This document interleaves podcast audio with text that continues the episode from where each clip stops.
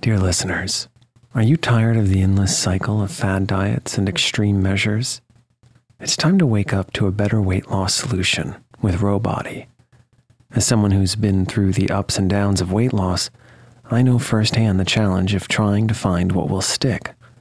That's why, if I qualified for Ro Body today, I'd jump at the chance for a scientifically backed program that supports long term success. With Ro Body, you'll gain access to the most popular weight loss shots on the market, paired with personalized lifestyle changes.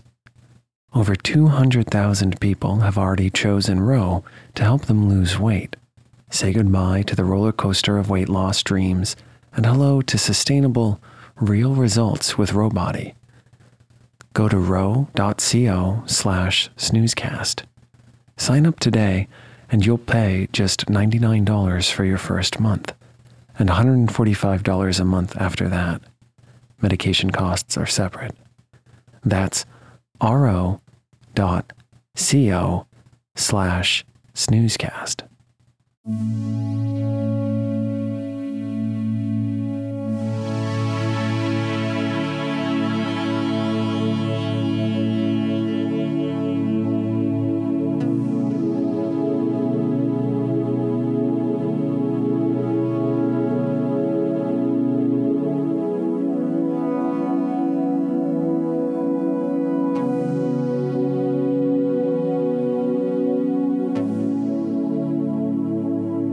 Welcome to Snoozecast, a podcast designed to help you fall asleep.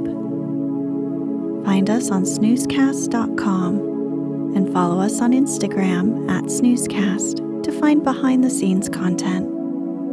If you enjoy our show, please write a review on the podcast app. Also, share us with a friend. Snoozecast is intended to be listened to one episode at a time rather than through continuous play. The episodes get softer as they get to the end, and we don't want you to be woken back up. Most podcast players default to playing continuously, but there's usually an option to use a sleep timer. You can also simply listen directly through our website, snoozecast.com, where it will only play one episode at a time.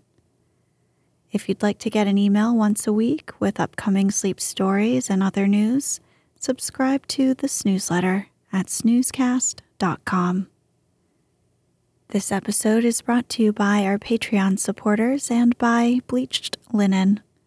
Tonight, we'll read the opening to Recollections of a Tour Made in Scotland, AD 1803, a travel memoir by Dorothy Wordsworth her six week, 663 mile journey through the Scottish Highlands with her brother, William Wordsworth, and mutual friend, Samuel Taylor Coleridge, has been called a masterpiece and one of the best Scottish travel writings during a century which saw hundreds of such examples.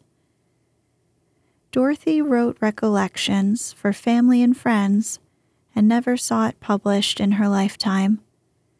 The three travelers were important authors in the burgeoning Romanticism movement, and thus the trip itinerary was in part a literary pilgrimage to the places associated with Scottish figures significant to Romanticists.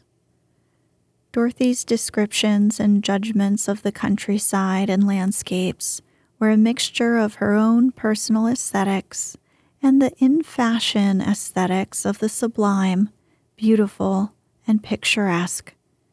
In fact, Recollections is considered today a classic of picturesque travel writing.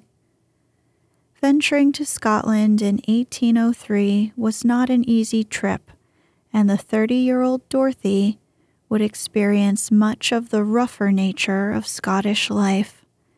A depopulated rural land due to industrialization and emigration, along with rough roads, coarse lodgings, and sometimes meager food.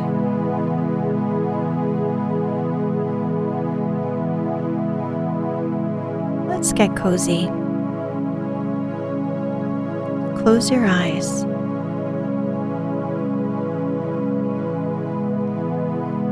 relax your body into the softness of your bed.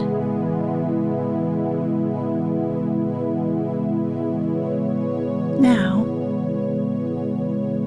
take a few deep breaths.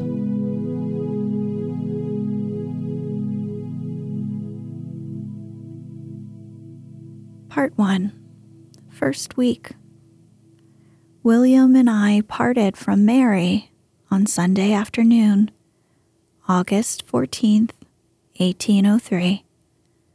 And William, Coleridge, and I left Keswick on Monday morning, the 15th, at 20 minutes after 11 o'clock.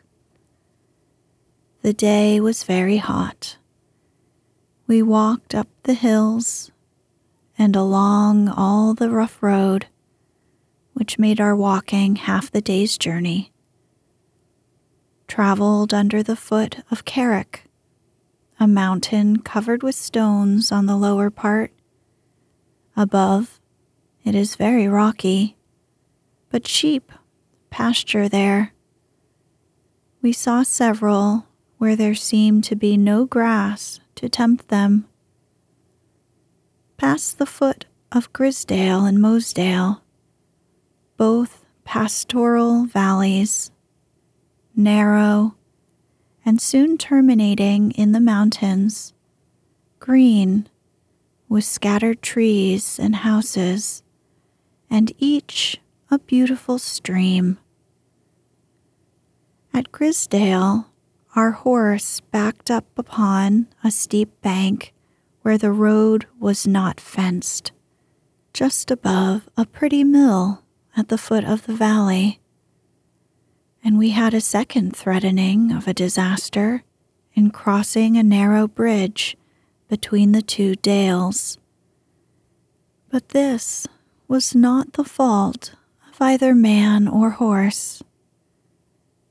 Slept at Mr. Younghusband's public house Hesket Newmarket. In the evening, walk to Caldbeck Falls, a delicious spot in which to breathe out a summer's day.